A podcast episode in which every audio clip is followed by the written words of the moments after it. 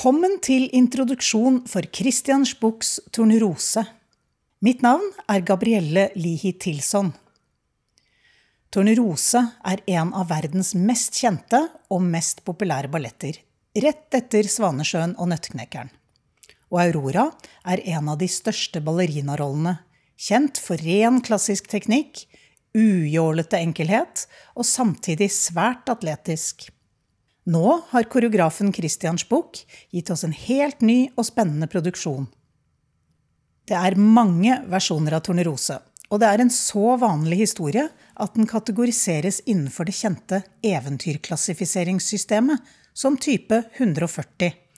En prinsesse som blir tvunget til å sove ved hjelp av trolldom, og senere våkner.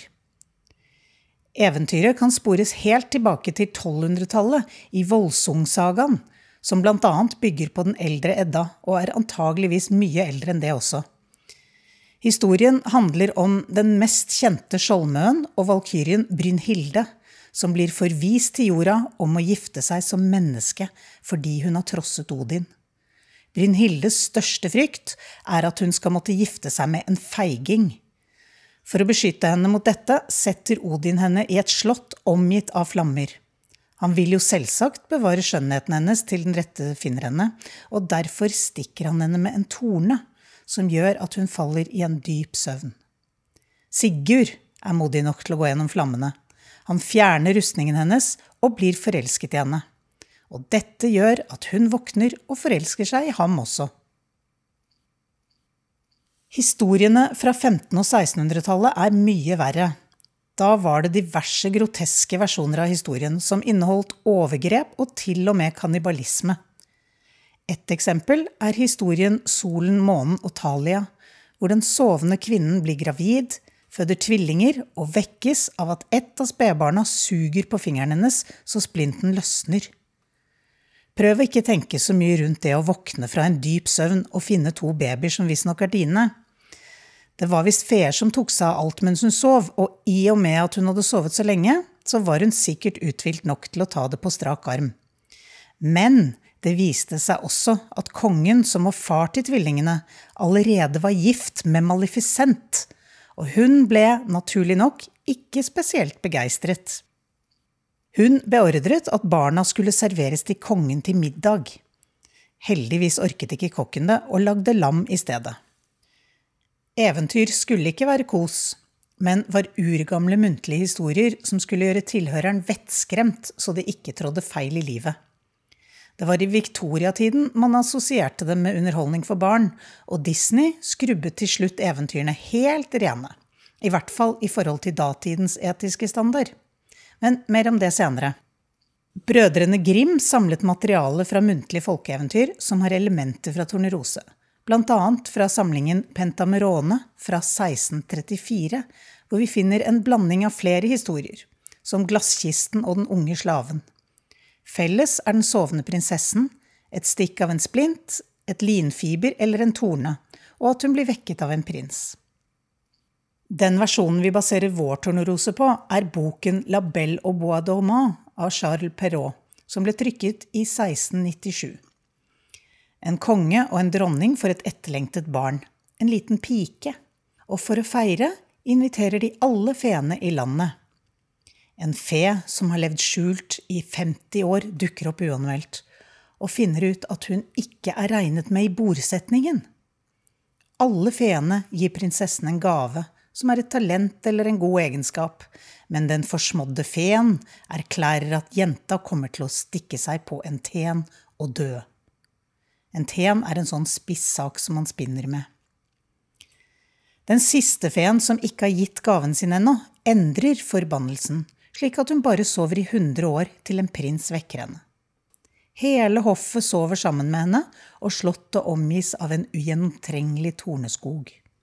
Det er samme historie som vi kjenner så langt.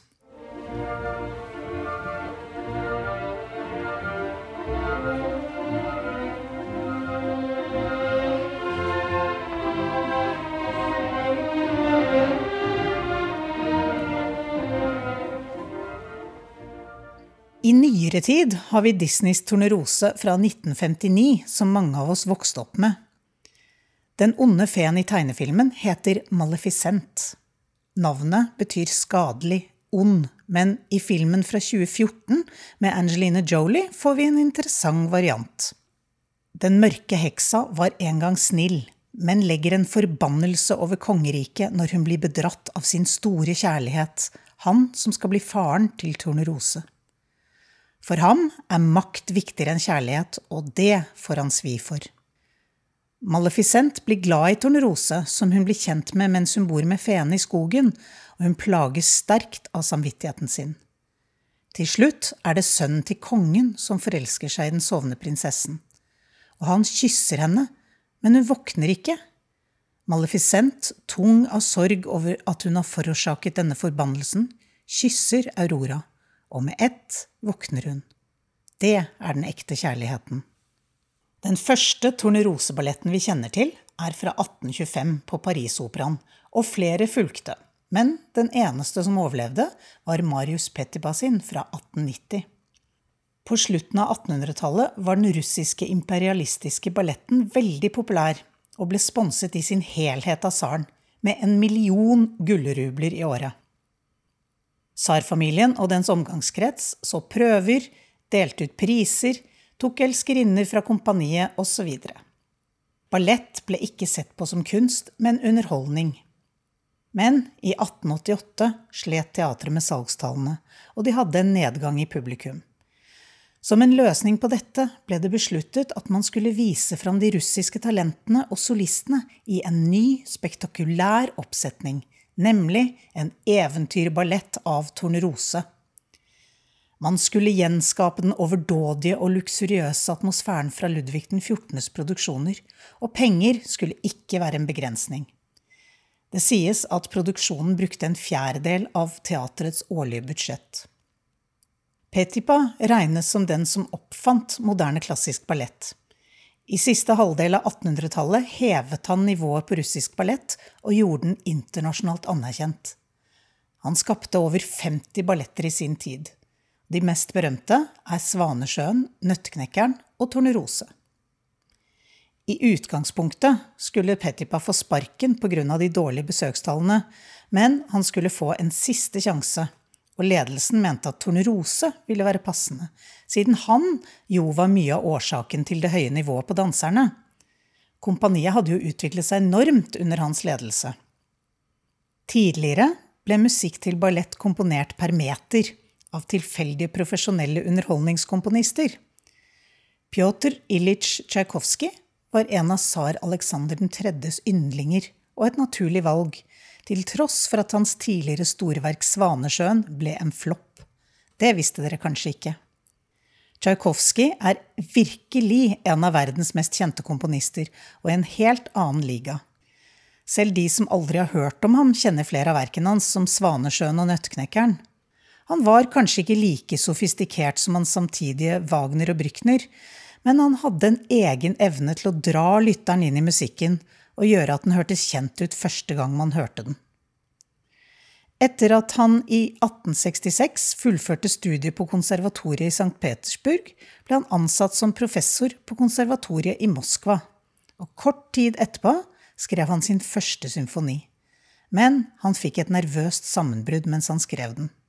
Han skulle slite med depresjon og angst hele resten av sitt liv. I 1877 ble han ferdig med Svanesjøen, balletten over alle balletter. Det samme året giftet han seg, et ekteskap som skulle være tragisk for dem begge, for etter bare to måneder ble det slutt på forholdet. Han hadde giftet seg med en kvinne han nesten ikke kjente, og han sa til og med at han fant henne frastøtende. Ikke klarte han å skrive heller. Stakkars Antonina. Ekteskapet var nemlig bare et skalkeskjul fordi han var homofil, på den tiden i Russland ble legningen hans tolerert bare man holdt det skjult, og det ville blitt en skandale som ødela karrieren hans om det ble kjent. Han hadde sagt til broren året før at han skulle gifte seg med hvem som helst. Det hele endte, kanskje ikke overraskende, med at han fikk et nytt sammenbrudd. Denne gangen ville Tsjajkovskij sørge for at det ble et bedre samarbeid med koreografen enn det som var tilfellet med Svanesjøen, og koreografen var jo Petipa. Tsjajkovskij jobbet utrolig raskt, Overtyren, prologen og mesteparten av første og andre akt ble skrevet på to–tre uker. Verket tok totalt 40 dager. Han var besatt og inspirert. Tsjajkovskij bruker leitmotiv som gir gjenkjennbare motiv når f.eks. Karaboss eller Syrinfeen kommer. Disse har dere kanskje hørt før.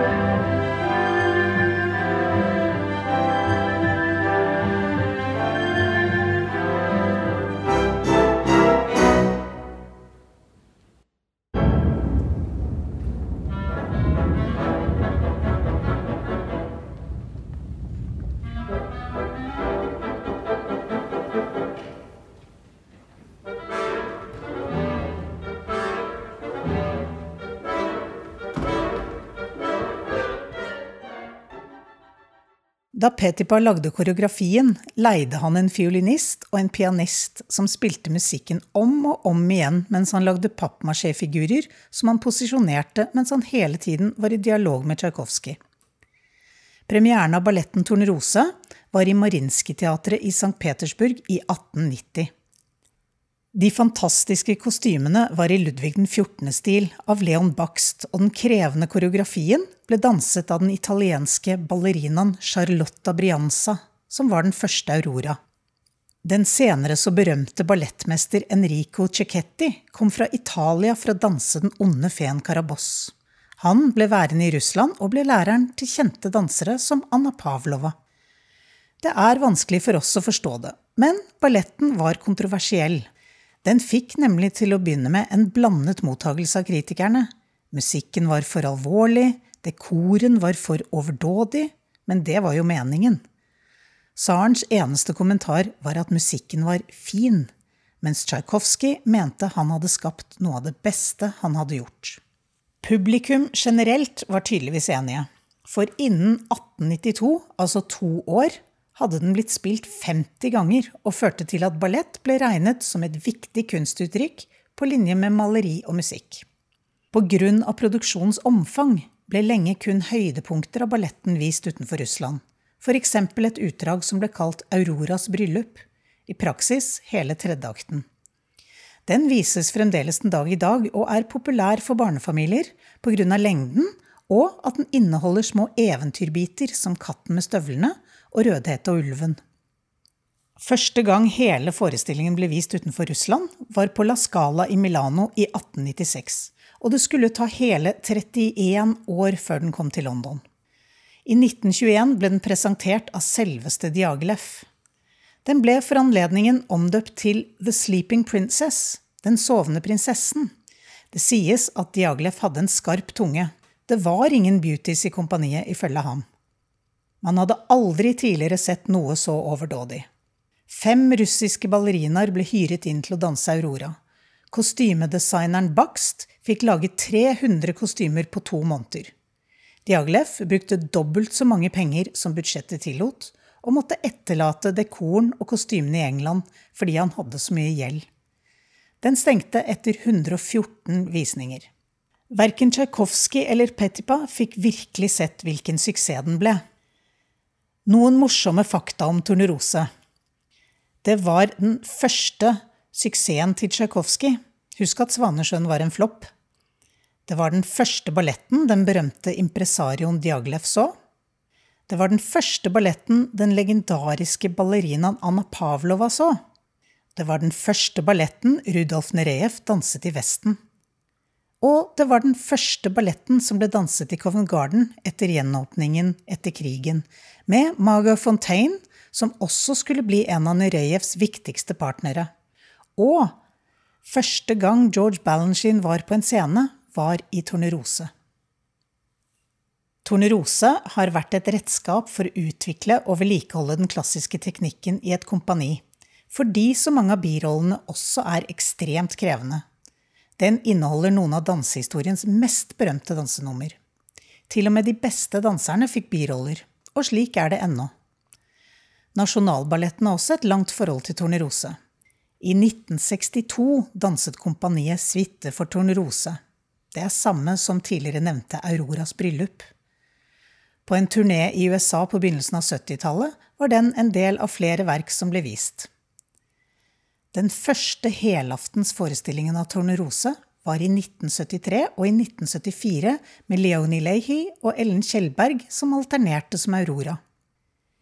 I 1996 skapte Mats Eek en kontroversiell versjon av Tornerose. Aurora er ikke lenger en beskyttet prinsesse, men en opprørsk tenåring som ikke føler seg vel i foreldrenes hus.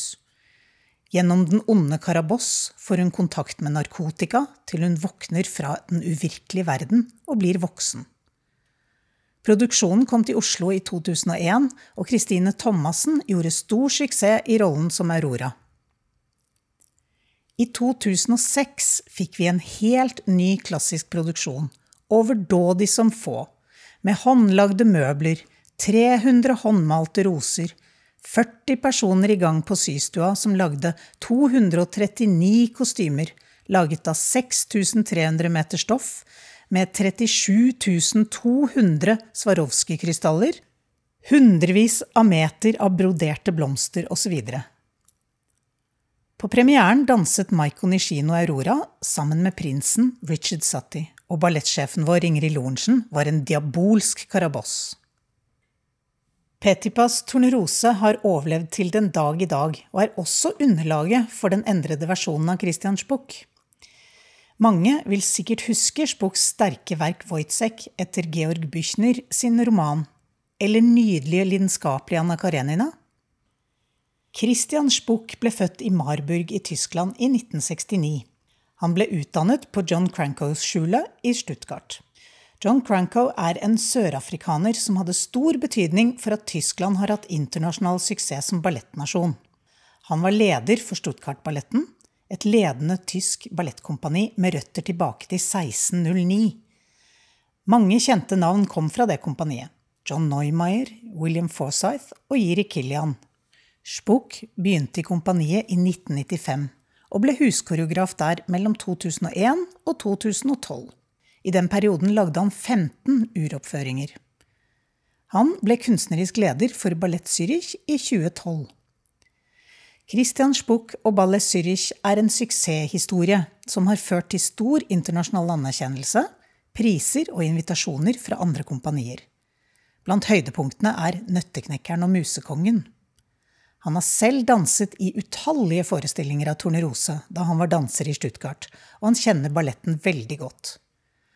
Han ble veldig imponert over Mats Ek sin tolkning, en moderne samfunnskritisk tilnærming, og han ble overtalt av sine kolleger til å lage sin versjon. Det var ikke minst muligheten til å bruke Tsjajkovskij sin musikk som overbeviste ham. Med seg i teamet har han scenograf Rufus Didvicius, også med bakgrunn fra Stuttgart, og kostymedesigner Buki Schiff, som har laget vidunderlige kostymer. Christian Spuch sier at Petipas koreografi og høye estetiske standard aldri slutter å imponere. Han kaller ham en ballettarkitekt av første klasse. I tillegg gjorde det gode og tette samarbeidet mellom Petipa og Tsjajkovskij at det ble så sammenflettet.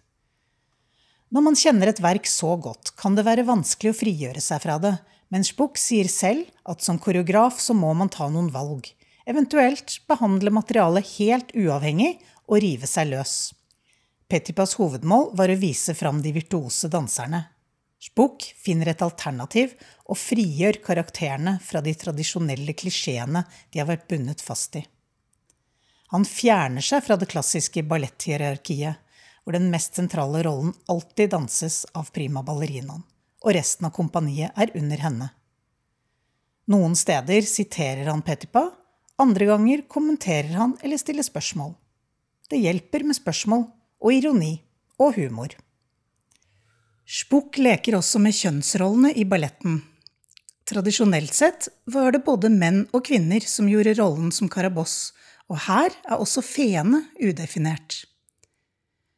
For å klare å gi karakterene mer dybde har han omorganisert musikken noe. De tidligere delene som Bluebird, Katten med støvlene og Rødhet og ulven, som tidligere skulle vise fram danserne, er flyttet. Han mener de små eventyrinnslagene ikke er relevant for historien. Men han ville ikke slippe den nydelige musikken som hører til, så den er brukt for å utdype noen av de andre rollene. Rollen som Aurora kunne være vanskelig for en moderne danser å tolke. Det tekniske er én ting, men tradisjonelle Aurora er en passiv figur hvor ting bare skjer med henne. Det kan være vanskelig for en kvinne å finne dybde til sin rolletolkning. Vi syns jo at det er merkelig at en sårbar tenåring dopes ned av en sjalu heks, låses inn i et tårn hvor drømmeprinsen, som hun aldri har møtt, bryter seg inn på soverommet hennes og syns det mest naturlige da er å kysse henne. Og i disse tider har det også kommet reaksjon på det fra småbarnsforeldre, som er opptatt av hva slags verdier barna våre skal ha. Spukk syns også at det er rart at den onde feen dømte et barn til døden bare fordi hun ikke ble invitert til dåpen. Han vil at det skal ligge noe mer bak, som en følelse av å være ekskludert fra samfunnet, f.eks. Han har gitt Karaboss flere egenskaper, som sårbarhet og behovet for kjærlighet, revet mellom samvittigheten og ønsket om å gjennomføre forbannelsen. På den måten kan det se ut som han er inspirert av filmen Maleficent. I Christians bok sin Tornerose starter vi i Feriket, der spedbarn venter på å bli hentet av foreldrene.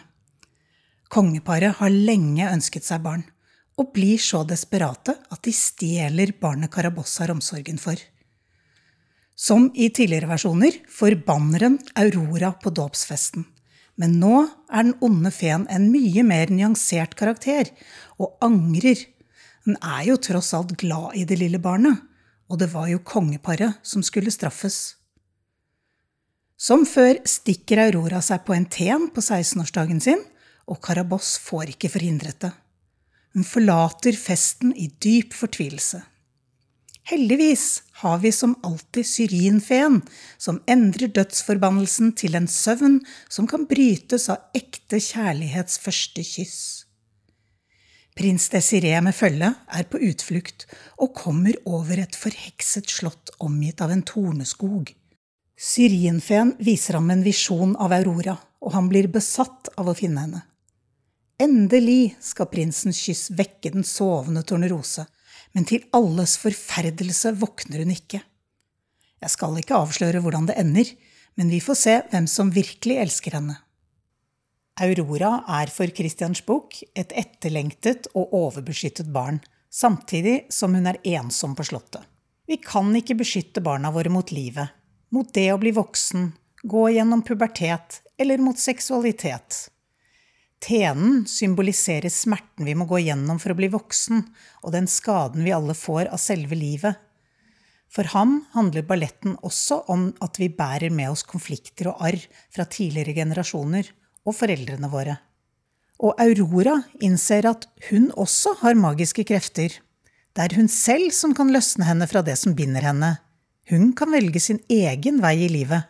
På den måten blir hun en mer sammensatt person for oss. Jeg skal ikke avsløre mer, men Christian bok har innført en fin vri i siste akten av sin Tornerose. Vi får se hvem som virkelig elsker henne. God fornøyelse.